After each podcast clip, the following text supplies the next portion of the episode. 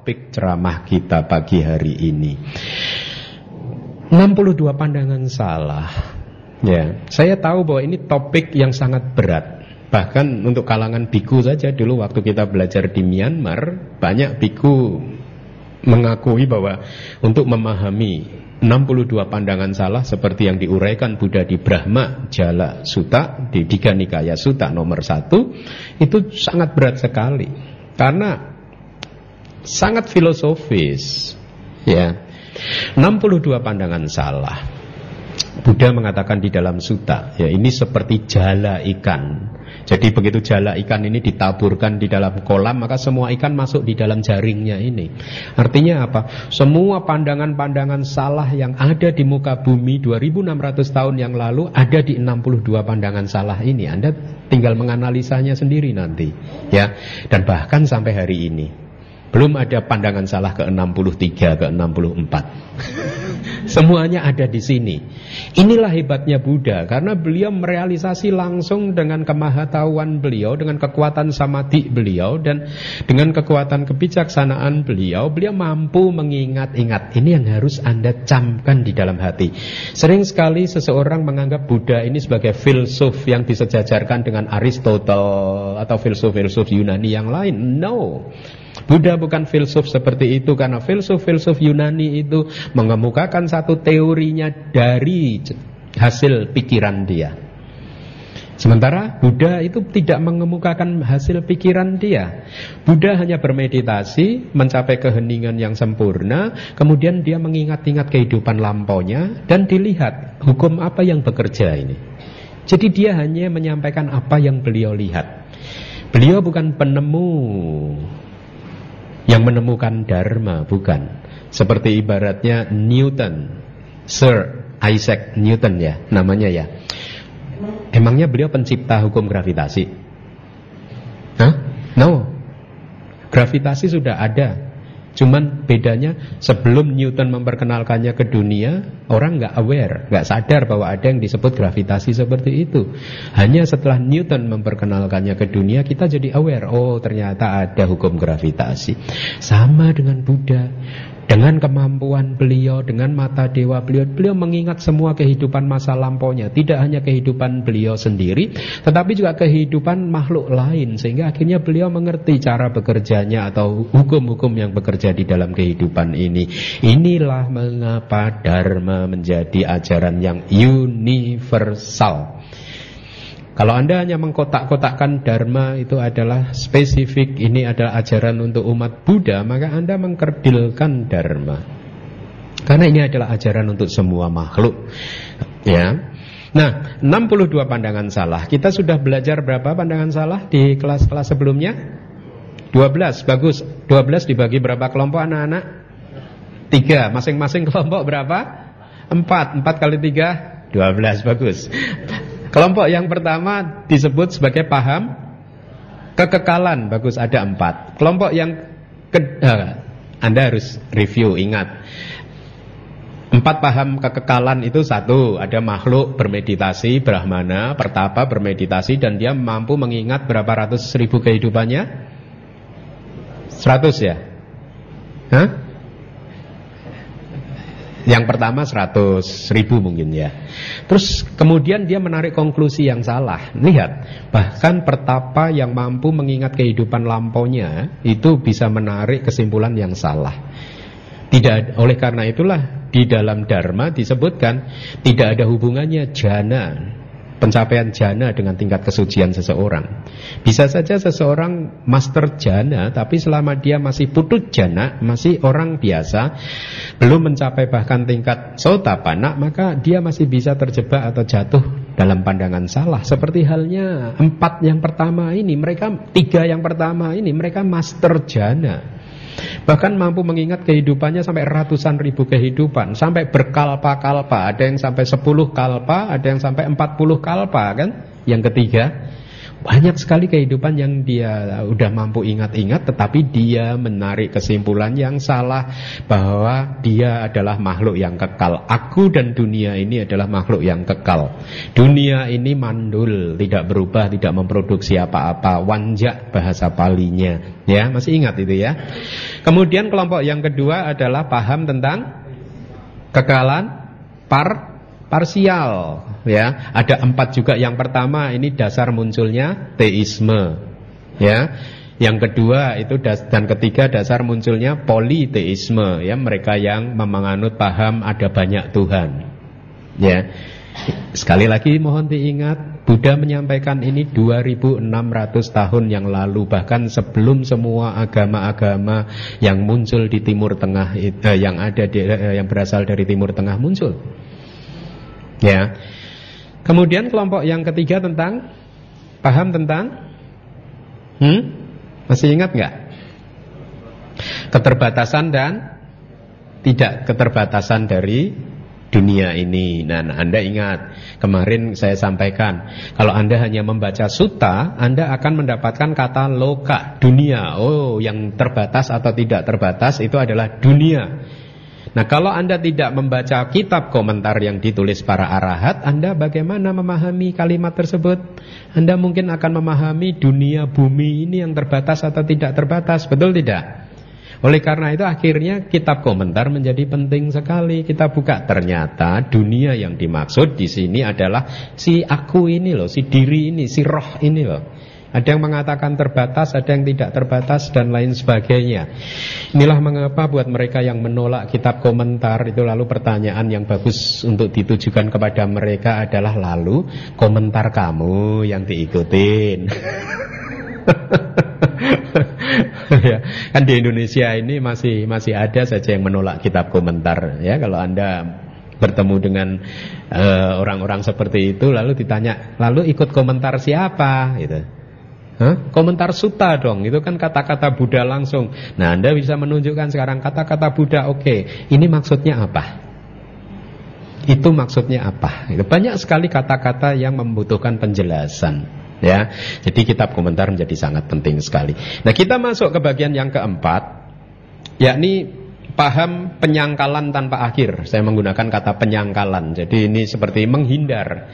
Senantiasa menghindar. Tidak pernah mau menyampaikan pendapatnya sendiri, ya. Kalau ditanya apakah ini A, dia akan menghindar B gitu. Oh berarti itu B enggak juga sih sebenarnya. Nah dia akan menghindar terus. Nanti kita akan jela, uh, uh, jelaskan kenapa ada orang-orang yang menganut paham seperti ini ya. Ini kalimat Buddha. Para biku, beberapa pertapa dan brahmana seperti belut yang menggeliat. Jadi kalau anda tahu belut itu kan licin kan, sulit untuk dipegang. Dalam konteks ini omongannya, pendapatnya sulit untuk dipegang, selalu berubah-ubah. Banyak, bahkan sampai zaman sekarang pun ada gitu. Di Indonesia juga ada pendapatnya selalu berubah. Dulu mendefinisikan A sebagai ini, sekarang didefinisikan berubah lagi, berubah lagi, berubah lagi. Ini akibat karena ikut komentarnya sendiri tadi. ya. Seperti belut yang menggeliat pada saat ditanya tentang sesuatu, mereka akan menjawab dengan menggunakan pernyataan yang membingungkan dan mereka menggeliat-geliat seperti belut dalam empat hal, artinya itu empat landasan. Cetuk waduni, empat hal. Apakah itu keempatnya? Jadi Anda sekarang uh, pahami dulu bahwa ini adalah jenis mereka yang menganut paham tidak pernah mau menunjukkan pendapatnya sendiri tetapi dia menolak pendapat orang lain. Ya, dia tolak semua pendapat orang lain tapi kalau ditanya pendapat kamu sendiri apa, dia akan menggeliat-geliat seperti belut. Ya, sulit untuk ditangkap. Yang pertama adalah paham pertama seorang pertapa atau brahmana ketika ditanya dia memilih untuk mengelak, menyatakan sesuatu, mengelak menyatakan sesuatu sebagai baik atau buruk. Ya hal ini dikarenakan dia sendiri juga tidak yakin, dia tidak mempunyai pengetahuan, dia tidak pasti dengan apa yang baik dan apa yang buruk itu. Jadi dia menggeliat-geliat menolak pendapat orang lain tetapi dia juga tidak menyatakan pendapat dia sendiri gitu. Kenapa? Karena dia takut untuk membuat pernyataan yang salah ya. Tetapi dia punya attitude yang kurang pas juga. Dia menolak pendapat orang lain juga. Padahal dalam posisi dia sendiri juga tidak punya pendapat gitu ya, uh, tidak yakin akan apa yang uh, dia tolak tersebut yang akan membuatnya menderita dan menjadi hambatan buat dia jadi uh, apa paham ini dianut oleh mereka yang takut membuat pernyataan yang salah. Nanti saya akan sampaikan apa itu maksudnya. Ada kan ya orang-orang yang dia tidak pernah mau mengemukakan pendapat. Kalau sedang berbicara dengan seseorang dia akan kalau orang tersebut mengatakan A, bahkan dia juga akan menyetujuinya. A, iya iya A benar.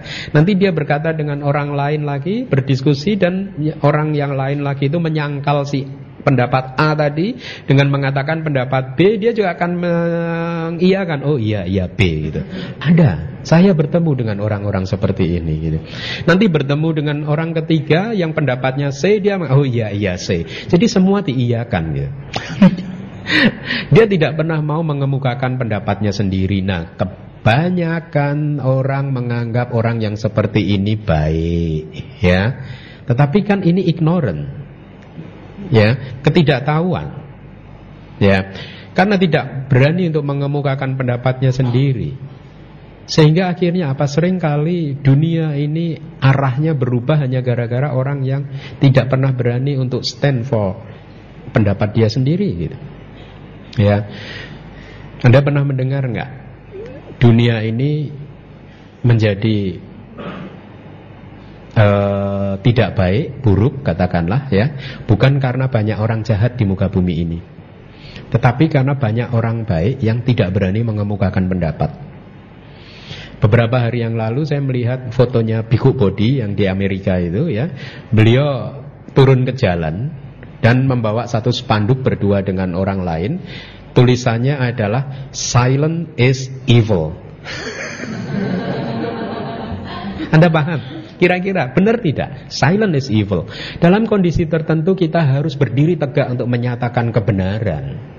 Ya, tidak hanya diam saja. Ya, kita harus bisa untuk meluruskan sesuatu yang bengkok. Walaupun nanti sesuatu yang bengkok ini sudah kita coba luruskan kok tetap saja bengkok, ya buat. kita tinggalkan. Tapi kita sudah berusaha menyatakan pendapat kita. Kita sudah tahu, sudah berusaha untuk ini loh menurut saya yang benar yang begitu itu salah. Ya. Nah, paham yang pertama itu adalah dianut oleh mereka yang takut, ya. Takut untuk membuat pernyataan yang salah Sepertinya baik memang Tetapi ternyata itu dimasukkan dalam 62 pandangan salah loh oleh Buddha Ya, meskipun tidak evil-evil amat, tetapi dia dimasukkan dalam 62 loh. Ya. Kenapa? Karena tidak berpendapat seperti itu. Makanya mungkin ada benarnya biku body protes itu. Dengan membawa spanduk silent is evil. ya. Nah, uh,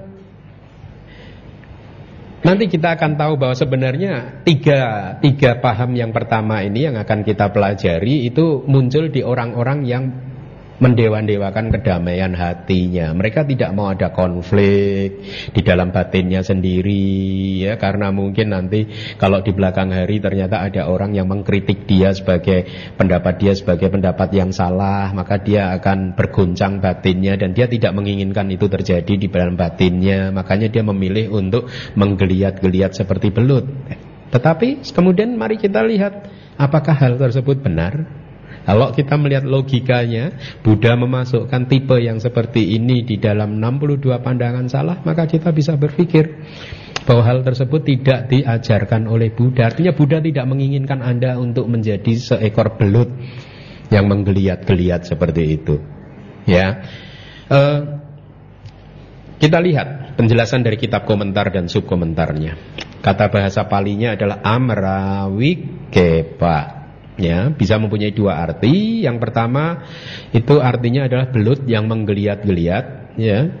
E, arti yang kedua ini saya belum memberi kata yang kedua, e, e, angka dua itu penyangkalan, mengelak tanpa akhir. Jadi dia hanya mengelak, mengelak, mengelak terus gitu. Kalau tadi kan contoh ketemu si A, si A mengatakan menurut saya seperti ini dan dia mengatakan oh iya iya seperti ini. Nanti ketemu orang kedua dia mengatakan enggak enggak menurut saya harusnya B. Dia juga akhirnya setuju oh iya B yang benar. Nanti ketemu orang ketiga mengatakan harusnya C. Dia juga mengatakan oh iya C yang benar. Tapi dalam konteks 62 pandangan salah ini yang terjadi tidak seperti itu. Bertemu dengan orang pertama dan yang mengatakan A dia mengatakan no no no no, no. saya rasa bukan A. gitu. Gitu. Nanti ketemu orang kedua yang mengatakan B, no no no no, bukan B juga. Nanti ketemu orang lain mengatakan C, dia juga menolak lagi. No no no, bukan C. Tapi pada saat ditanya lalu pendapat Anda apa? Dia akan menggeliat-geliat seperti belut gitu, tidak pernah berani untuk menyampaikan pendapatnya sendiri, ya. Tiga paham pertama dianut oleh mereka yang tidak memahami sepuluh jalan karma baik maupun karma buruk ini dari kitab komentar dan ini menarik sekali. Inilah yang menjadi landasan tiga paham yang pertama orang-orang bisa menggeliat-geliat seperti belut tidak berani menyampaikan pendapatnya sendiri yang dikategorikan oleh Buddha sebagai kemudian masuk dalam pandangan salah. Kenapa hal seperti ini terjadi? Ternyata penjelasan dari kitab komentar karena orang tersebut tidak mempunyai kebijaksanaan untuk memahami sepuluh karma baik dan sepuluh jalan karma buruk. Artinya apa? Artinya supaya kita bisa terhindar dari kategori orang yang seperti ini, maka kita harus mempunyai pengetahuan yang baik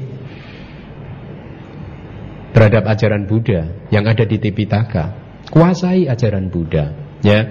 Karena ajaran Buddha mumpung masih ada di muka bumi ini. Kenapa? Karena ini adalah kebenaran. Ya sering kali seseorang malas tidak mau belajar Tripitaka karena kadang sulit sekali dipahami ya atau kadang membutuhkan komitmen waktu yang yang yang sangat uh, tinggi sangat banyak. Tetapi kalau kita ingat-ingat coba di dalam tujuh hari hanya dua jam saja loh Anda sempatkan untuk belajar Tripitaka. Ya, Tripitaka bukan opini dari saya. Ya, bukan opini dari penceramah-penceramah yang lain, tetapi ajaran yang tertulis di dalam Tripitaka. Inilah hukum alam, inilah dharma gitu. Nah, karena orang tersebut tidak memahami sepuluh jalan karma baik maupun karma buruk, akhirnya mereka berada dalam keadaan dicekam ketakutan. Tidak yakin gitu. Saya takut kalau melakukan ini salah, takut kalau melakukan itu salah. Banyak sekali kan seseorang yang bahkan menyiksa dirinya sendiri, menghukum dirinya sendiri atas sesuatu yang menurut mereka adalah kesalahan. Padahal bukan kesalahan. Ya. Banyak orang yang stres karena dibuat-buat sendiri. Nah, salah satu manfaat untuk menguasai Tipitaka adalah Anda mempunyai data-data yang banyak sekali yang bisa Anda pakai untuk menganalisa kehidupan Anda sendiri. Sehingga Anda bisa terbebas dari rasa stres, depresi, menghukum diri sendiri yang terlalu berlebihan dan Anda bisa menjalin kehidupan yang lebih harmonis lagi ya dengan orang lain. Menyatakan pendapat yang berbeda dengan orang lain atau menyatakan pendapat sendiri itu tidak berarti harus bertempur atau berperang dengan orang lain. Kita bisa menyatakan pendapat kita sendiri dengan penuh keharmonisan, menghindari pertengkaran bukannya tidak berpendapat. Ya. Nah, mari kita lihat lagi.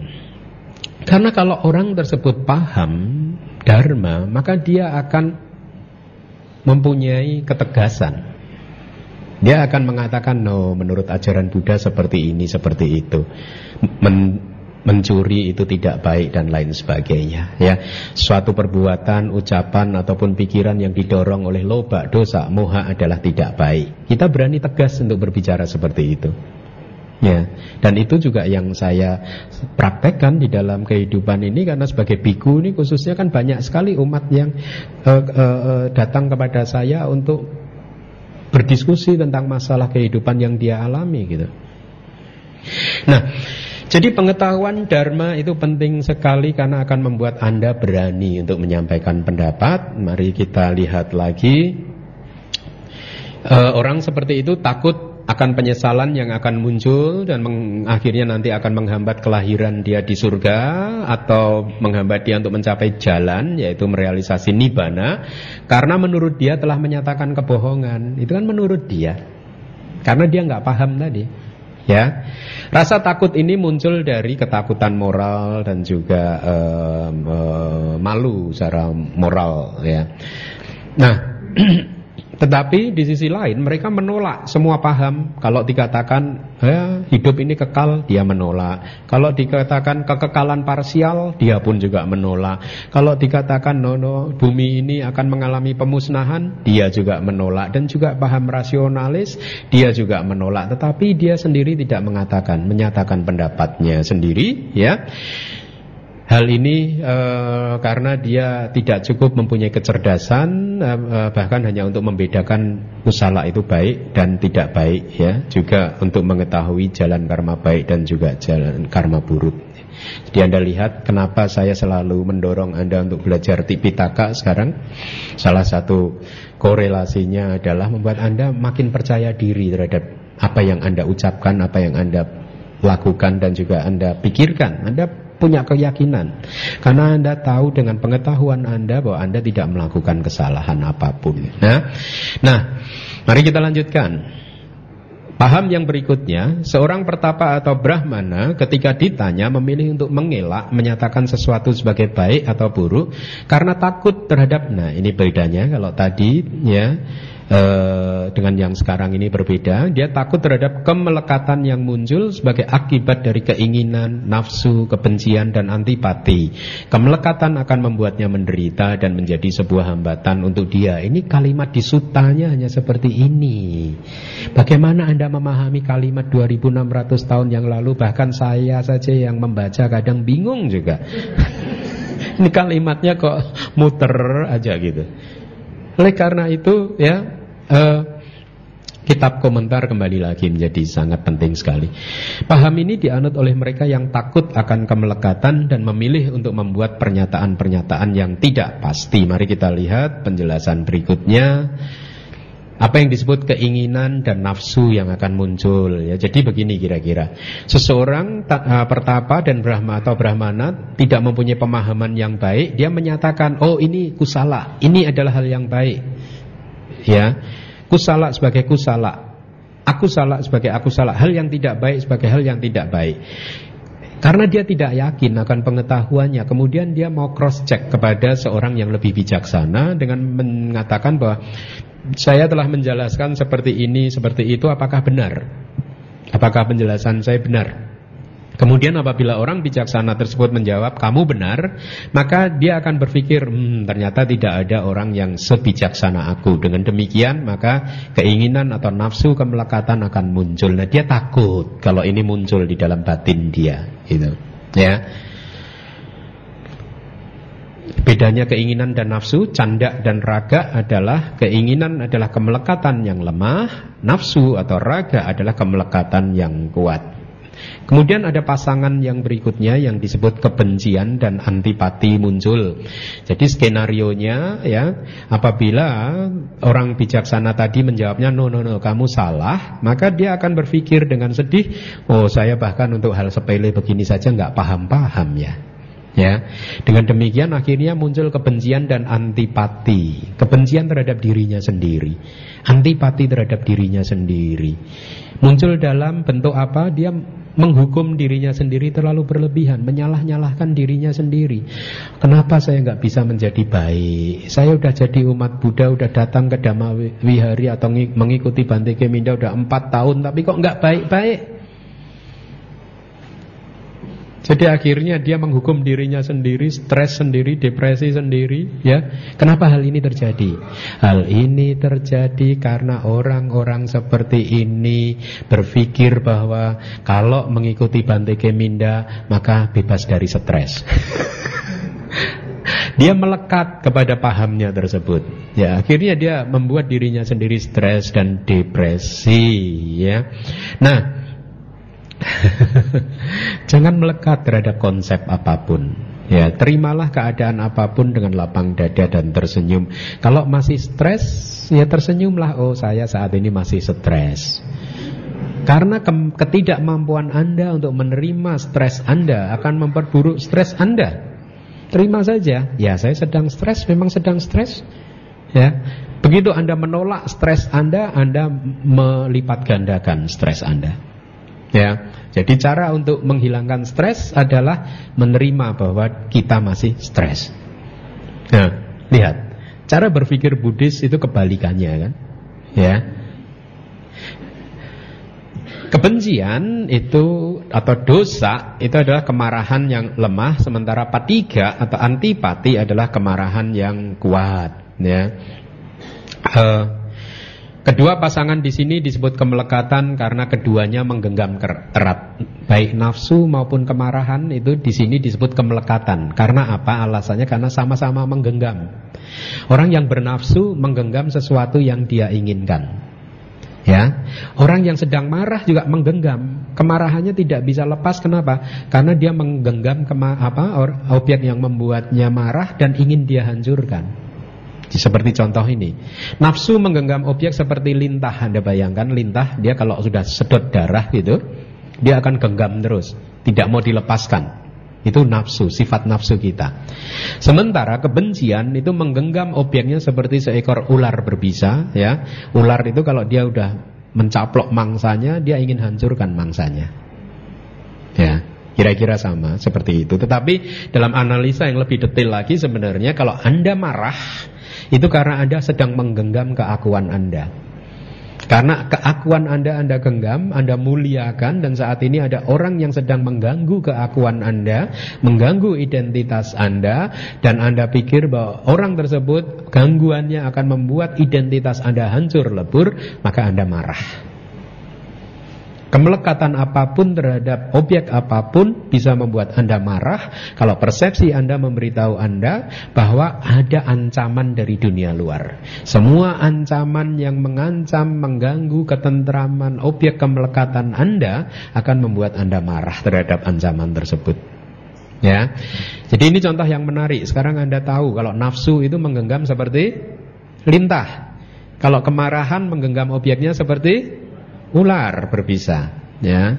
Mudah untuk diingat-ingat.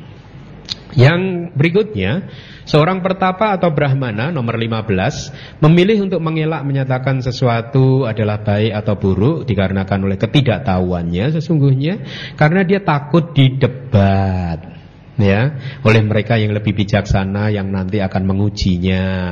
Apabila tidak mampu menjawab maka dia akan menderita yang akan menjadi rintangan dia. Jadi disebutkan di dalam kitab komentar bahwa tiga paham yang pertama ini tadi ya itu muncul karena dia tidak mau mengambil risiko. Kalau ternyata pendapat dia itu salah nanti reputasi dia hancur. Paham? Ya, itu ada di penjelasan di kitab komentar di penjelasan dari Biku Bodi ya, di di introductionnya seperti itu. Nah, mari kita lanjutkan hmm, untuk yang ke-16 seorang pertapa atau brahmana yang bodoh. Nah, kali ini yang bodoh. Tadi agak bodoh, yang ini Mengelak untuk memberikan pernyataan yang tegas dan menggeliat seperti seekor belut. Dia menjawab terhadap pertanyaan apa pun, misalkan apabila saya merasa itu demikian, ya saya akan mengatakannya demikian. Tetapi sebenarnya saya tidak mengatakan demikian. Jadi dia mengelak-ngelak seperti itu karena kebodohannya dan saya tidak mengatakan juga kebalikannya gitu. Dalam hal ini misalkan ditanya, apakah ada kehidupan lain setelah kehidupan ini? Ya, apakah ada dunia selain dunia ini? Apakah Sang Buddha eksis setelah kehidupan ini? Dan seterusnya. Itu contoh-contoh pertanyaan yang ada di kitab kita. Apakah ada makhluk yang lahirnya spontan atau tidak spontan atau bagaimana? Gitu. Ya jadi dia terus-terus mengelak ya. Uh, kita lihat dari kitab komentar sekarang walaupun tiga penyangkal yang pertama juga bodoh Dikarenakan tidak memahami sifat kusala kebaikan dan aku salah kejahatan, mereka paling tidak menyadari ketidaktahuan mereka, ya. Dan mereka paling tidak mempunyai pikiran untuk lebih menghargai daripada reputasi saya rusak nanti mengganggu ketenangan dan kedamaian saya ya maka lebih baik saya tidak berpendapat saja gitu. Tetapi buat yang keempat bahkan hal seperti ini saja dia tidak paham apa itu kebaikan dan apa itu uh, sifat dari kejahatan. Itulah mengapa dia disebut sebagai bodoh. Dia juga tidak takut untuk membuat pernyataan yang tidak benar. Ini dari kitab komentar. Uh, Kemudian uh, ya, jadi dari semua pendapat-pendapat tadi itu intinya adalah uh, ada paham-paham yang dianut oleh orang-orang yang mempercayai ada paham kekekalan.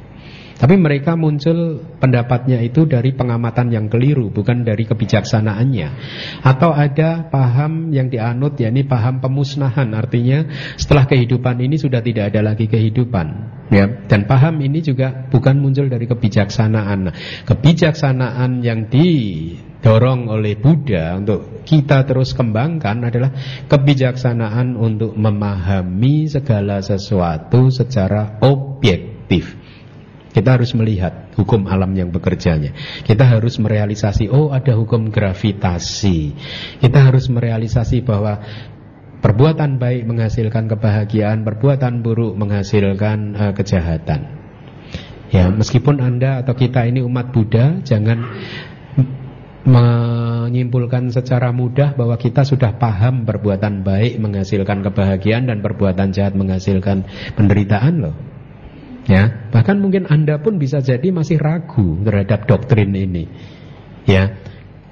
Ya, mudah dilihat pada saat seseorang tidak bergerak cepat pada saat ada kesempatan untuk berbuat baik misalkan. Gitu karena ada bisa jadi karena didorong oleh keraguan apakah benar sih berbuat baik ini akan membuat saya bahagia baik di kehidupan sekarang atau di dalam kehidupan uh, berikutnya ya.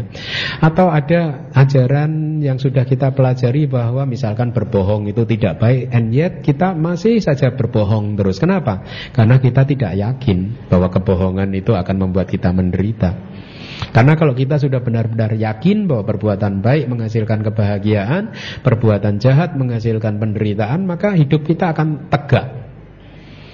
Senantiasa menegakkan uh, langkah kita untuk senantiasa berjalan di atas dharma, jalan dharma, ya. Nah, uh, mari kita lanjutkan. Kita akan masuk ke dua paham yang uh, berikutnya, ya. Uh, sorry, ini berarti kelompok yang berbeda, udah kelompok yang kelima, yakni paham awal tanpa sebab. Ini juga menarik, ya. Dewa-dewa tertentu, dewa ini, ya, yang disebut makhluk tanpa persepsi, aksanya sata, ya, makhluk tanpa batin. Ada makhluk yang disebut tanpa batin, artinya dia hidupnya hanya dengan tubuh jasmani saja. Pada saat persepsinya muncul di mereka, dewa tersebut kemudian jatuh dari alam tersebut dan terjadilah satu makhluk jatuh dari alam tersebut dan muncul di dunia ini.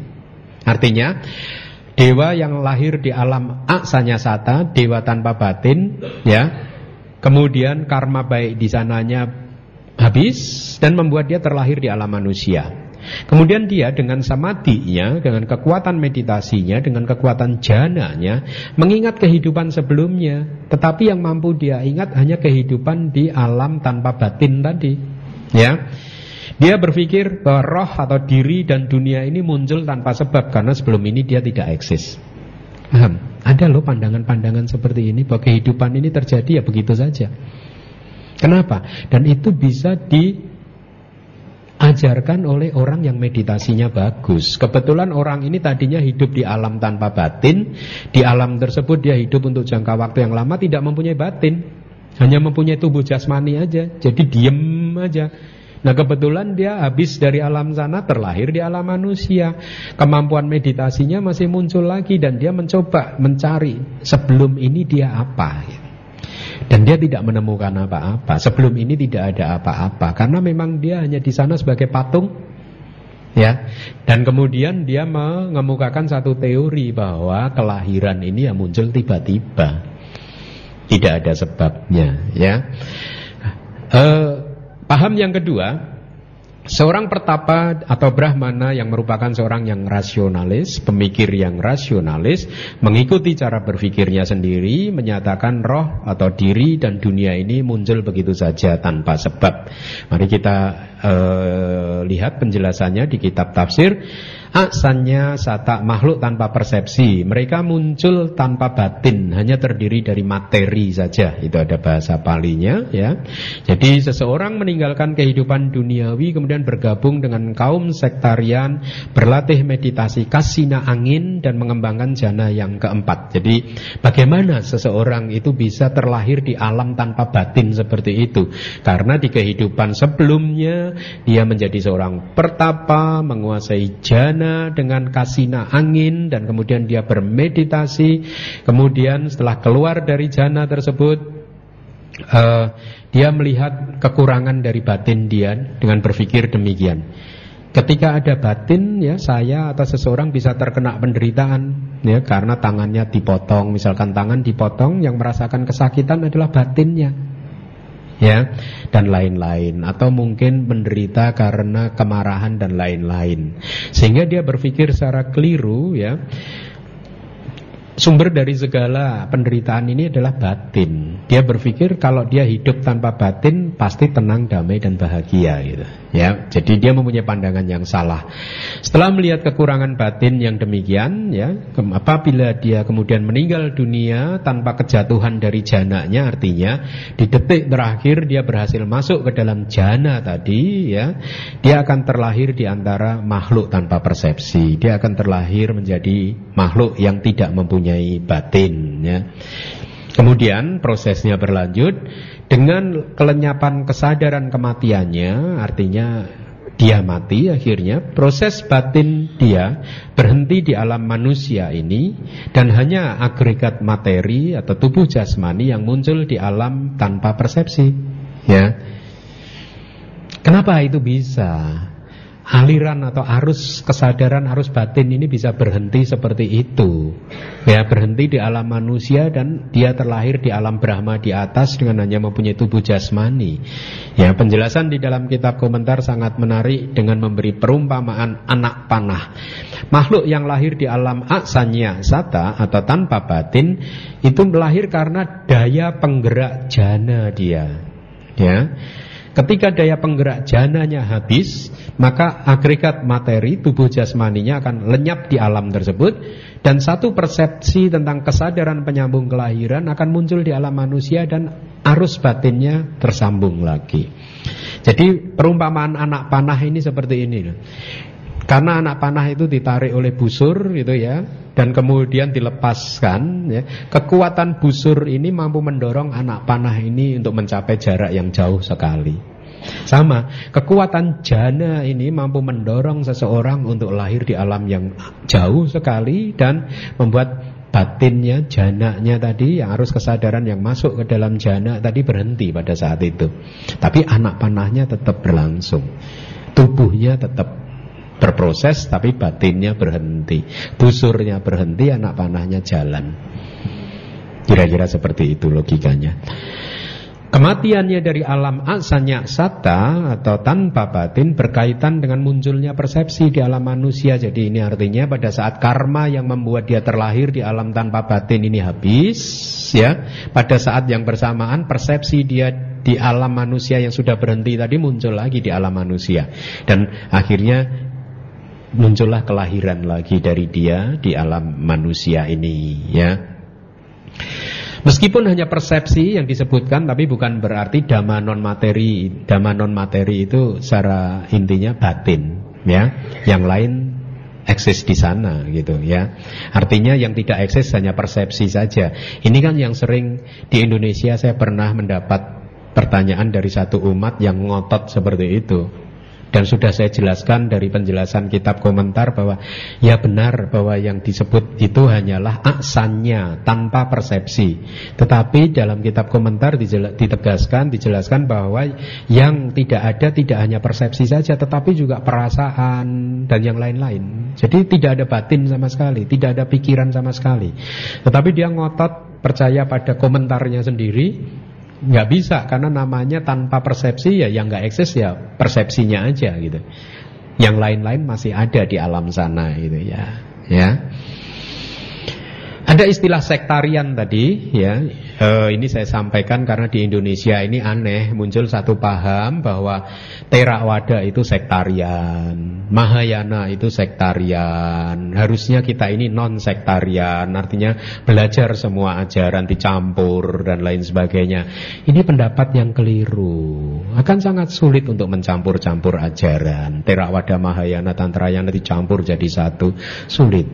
Masing-masing jalan sudah memberikan jalan kesempurnaannya masing-masing. Cukup kita berjalan di satu jalan saja, akan membuat kita sempurna. Kalau dicampur malah nggak sampai-sampai nanti. Ya, kalau gaduh-gaduh malah nggak sampai-sampai kebijaksanaan kita tidak berkembang. Nah, apa istilah sektarian? Kalau kita mengikuti kitab komentar yang disebut sektarian adalah apa pun keyakinan yang di luar dhamma ajaran Buddha itu adalah sektarian karena apa? Kaum sektarian ini menganggap pencerahan sebagai bentuk istimewa dari kelahiran. Sementara kita menganggap pencerahan itu terjadi pada saat kita berhasil memutus kelahiran ya. Atau melihat bahaya dari persepsi dan keuntungan dari kelenyapannya ini kaum kaum uh, sektarian mengembangkan pencapaian meditatif tanpa persepsi dan mengambil kelahiran di alam yang tidak menguntungkan. Akan nak bumi alam tidak menguntungkan. Tadi pada saat anda mengambil sila kita juga membaca alam yang tidak menguntungkan ada delapan kan? Terlahir di salah satu empat alam Brahma yang tidak mempunyai jasmani itu juga alam yang tidak menguntungkan. Kenapa? Dengan terlahir di sana Anda tidak mempunyai tubuh jasmani, maka kalau Anda terlahir di sana sebagai orang yang belum tercerahkan, maka selama hidup di alam tersebut berkapak-kapak Anda tidak akan pernah mempunyai kesempatan untuk menjadi orang yang tercerahkan. Kenapa? Karena untuk bisa menjadi orang tercerahkan Anda membutuhkan bimbingan guru dan supaya guru bisa memberi nasihat kepada Anda, Anda harus mendengar dengan telinga Anda. Kalau Anda tidak punya telinga, maka tidak ada proses mendengar yang bisa terjadi. Ya, kira-kira seperti itu. Uh, kita lanjutkan sedikit lagi. Kenapa hanya kasina angin tadi disebutkan di penjelasannya cukup uh, detail. Seperti halnya pencapaian meditatif imaterial yang non materi yang disebut pengembangan dari kelenyapan materi atau rupa wiraga bawana bisa dicapai dengan cara menghilangkan materi di kasina tertentu yang menyerupai materi. Ya. Jadi kalau anda bermeditasi kasina berwarna biru atau kuning misalkan, kasina itu kan bentuknya materi, ya benda padat. Kemudian kan kita replika ini yang kita ciptakan di dalam pikiran kita sehingga pada saat kita menutup mata kita masih bisa melihat replikanya. Ya, sampai bentuknya sama persis itu bisa kita pertahankan dengan menutup mata. Kita masih melihat bulatan kasina berwarna kuning tadi. Ya, kemudian kita terus menerus menangkap objek tersebut sampai kemudian kasina yang berwarna kuning ini menjadi semakin seperti kristal, tembus pandang dan semakin berwarna, bersinar terang. Ya, nah ini yang dikatakan bahwa kasina yang replikanya ini kan masih menyerupai kasina aslinya, masih menyerupai materi bentuk bentuk padat tadi. Kalau Anda ingin masuk ke alam non materi, maka kasina tadi yang replikanya tadi Anda harus hilangkan dari batin Anda. Sehingga Anda mencapai jana non materi. Kira-kira seperti itu. Kenapa? Karena replika kasina menyerupai materi. Harus dihilangkan. Dengan logika yang seperti ini, maka mereka yang ingin mencapai uh, uh, pengembangan dari kelenyapan dari batin maka dia harus berlatih dengan meditasi kasina tertentu yaitu kasina angin. Kenapa? Karena angin tidak mempunyai bentuk yang nyata seperti batin ini sendiri. Bentuknya kan tidak nyata. Hanya energi yang muncul lenyap Tetapi Anda tidak pernah bisa melihat batin itu bentuknya seperti apa Berbeda dengan sel tubuh Anda Tubuh Anda ini bisa terlihat dengan kekuatan samadhi Anda Ya tapi batin tidak mempunyai bentuk. Ya, jadi inilah mengapa meditasinya untuk terlahir di alam tanpa batin adalah dengan menggunakan objeknya adalah kasina angin. Ya. Kemudian uh, ada tiga jenis alam kehidupan. Ada alam kehidupan yang mempunyai lima unsur atau lima agregat. ya disebabkan oleh ketiadaan daya pengembangan meditatif maka dhamma materi dan non materi lahir bersama artinya begini di alam manusia ini tubuh jasmani dan juga batin dia muncul dan saling bergantungan. Kenapa? Karena kita tidak mempunyai waktu lahir ke alam manusia ini dorongan karma yang membuat kita terlahir di sini itu bukan merupakan karma yang muncul dari pencapaian jana. Sehingga di alam manusia ini jasmani dan juga batin dia harus bekerja bersama-sama. Tetapi di alam yang hanya mempunyai empat unsur ada makhluk yang hanya mempunyai empat unsur yaitu makhluk apa?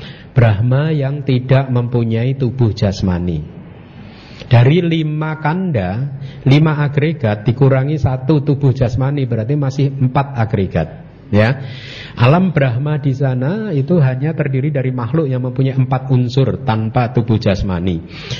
Kenapa materi bisa tidak eksis di sana? Kenapa tubuh jasmani bisa tidak ada di alam Brahma tersebut? Hal ini disebabkan karena kekuatan jananya sehingga membuat batin bisa eksis tanpa materi. Tapi di alam manusia tidak bisa. Tanpa tubuh yang sehat, maka batin Anda tidak bisa bertahan. Inilah mengapa seseorang yang sakit keras tubuhnya udah nggak bisa menahan berfungsi dengan sempurna maka orang tersebut harus meninggalkan kehidupannya. Karena tubuh sebagai penyokongnya sudah tidak sempurna lagi. Ya. Uh, tapi di alam Brahma yang tidak mempunyai jasmani dia bisa, jasmaninya tidak eksis, batinnya masih bisa eksis, hidup terus di sana. Kenapa? Karena kekuatan meditatifnya. Demikian pula dengan makhluk yang terlahir di alam tanpa batin. Dia bisa eksis tanpa batin, hanya jasmani saja yang eksis. Kenapa? Karena hal tersebut dimungkinkan dikarenakan kekuatan pencapaian meditasinya. Ya. Kemudian Bagaimana mungkin bisa terjadi dhamma non materi bisa berlangsung di sana untuk jangka waktu yang lama sekali? Lalu untuk berapa lama? Dijawab tadi dengan contoh seperti halnya anak panah dengan daya dorong busurnya tadi ya. Eh, makhluk di sana bisa hidup sampai 500 kapak, bayangkan. Kalau Anda terlahir di sana, Anda selama 500 kapak Anda jadi patung merasakan kedamaian. Nanti lahir ke alam manusia Anda bercerita ke teman Anda, "Eh, di sana damai loh. Tetapi dalam hal ini enggak. Anda karena tidak mampu mengingat atau yang Anda ingat tidak ada apa-apa, lalu Anda akan menyimpulkan secara keliru bahwa Anda lahir ini secara kebetulan saja, ya.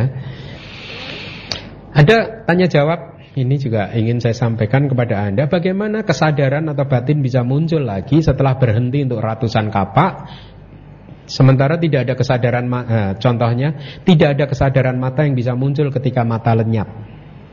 Ya, ini pertanyaan ini. Jadi bagaimana mungkin kesadaran kemudian bisa tersambung lagi pada saat seseorang sudah hidup di sana selama 500 kapak, tiba-tiba dia lahir lagi di sini kok kesadarannya nyambung lagi gitu. Ya, diberi contoh pada saat seseorang tidak mempunyai bola mata, maka kesadarannya tidak bisa muncul lagi untuk selama-lamanya. Jawabannya adalah apabila tidak ada kesadaran dari kelas yang sama muncul di antaranya, maka kesadaran yang telah lama sekali lenyap bisa menjadi kondisi tanpa antara untuk kesadaran penyambung kelahiran kembali. Anda paham nggak? Makanya Anda butuh guru. Anda butuh guru yang apa memahami eh, bahasa-bahasa kitab suci. Jadi begini. Tidak ada kes jadi pada saat seseorang terlahir di alam sana kan kesadarannya terputus. Ya. Jadi artinya sudah tidak ada proses setelah itu. Ya, berhenti di sana. Meskipun ini berhentinya itu 500 kapak, tetapi di dalam empat tanah itu ada yang disebut anantarya eh, pacaya. Jadi apa yang sudah terjadi 500 kapak sebelumnya itu akan bisa menjadi kondisi kemunculan e, tanpa jeda ya dari uh, kesadaran penyambung kelahiran kembali. Kenapa? Karena yang ini yang terakhir tadi adalah uh, sama kelas dengan kesadaran penyambung kelahiran kembali. Tipenya hampir sama, kualitasnya hampir sama. Muncul di alam-alam yang sama juga. Kira-kira seperti itu. Jadi dia bisa menjadi syarat kondisi untuk mendukung kemunculan dari kesadaran penyambung kelahiran kembali. Kira-kira seperti itu. Ya, kecuali kalau seseorang itu meninggal dunia seperti Buddha, parinibbana gitu. Jadi dia sudah padam semua. Kesadarannya sudah padam, ibaratnya api dia sudah padam. Jadi dia Buddha, arahat tidak hanya 500 kapa, selamanya dia tidak akan muncul lagi.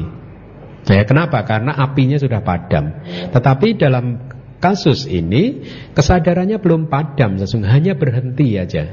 Kayak di pause Anda lihat video kemudian Anda freeze. Gitu. Ya, hal ini dimungkinkan karena kondisi tanpa antara tadi artinya karena di antaranya ini tidak ada kesadaran yang muncul lagi, maka itu akhirnya menjadi kekuatan dia untuk memunculkan lagi kesadaran penyambung kelahiran kembali. Ya, ini sangat abidama sekali. Berikutnya, dengan karma sebagai benihnya ketika makhluk tanpa batin meninggal dunia, maka sebuah kesadaran penyambung kelahiran kembali yang membuat dia terlahir lagi dengan kondisi seperti kondisi objek muncul di alam indrawi. Ini ini juga abidama. Ini adalah tambahan dari penjelasan yang saya sampaikan tadi ya. Jadi e, kalau Anda belum memahaminya tidak apa-apa Nanti pada saat Anda belajar abidama Sudah sampai ke bab ketujuh Anda akan paham karena pada saat itu basic pengetahuan abidama Anda sudah cukup kuat. Ketika bibit, nah ini contohnya ini. Ketika bibit dipotong dari induk pohon, kalau orang mencangkok, maka dikarenakan oleh daya pemotongan ini, mekarnya bunga dari yang dipotong tadi tidak harus sama loh dengan induknya. Betul nggak? Ya, kalau orang mencangkok ya. Ini contoh dari kitab penjelasannya. Demikian halnya ketika dengan kekuatan tadi meditasinya tadi ya seseorang memotong uh, pemotongan batinnya dipotong ya maka uh, saya baca lagi Pemotongan dharma materi dan non materi yang muncul di alam indrawi dikarenakan oleh pencapaian meditasinya caci, ya, maka agregat di alam non materi dan tanpa batin muncul tanpa pasangannya masing-masing. Jadi ibaratnya dipotong, dicangkok, batinnya dipotong, berhenti kemudian hanya tubuh jasmaninya yang eksis di alam sana gitu. Dan dengan uh, selesainya penjelasan tadi maka kita telah selesai kelas pariyati sasana pagi hari ini. Terima kasih.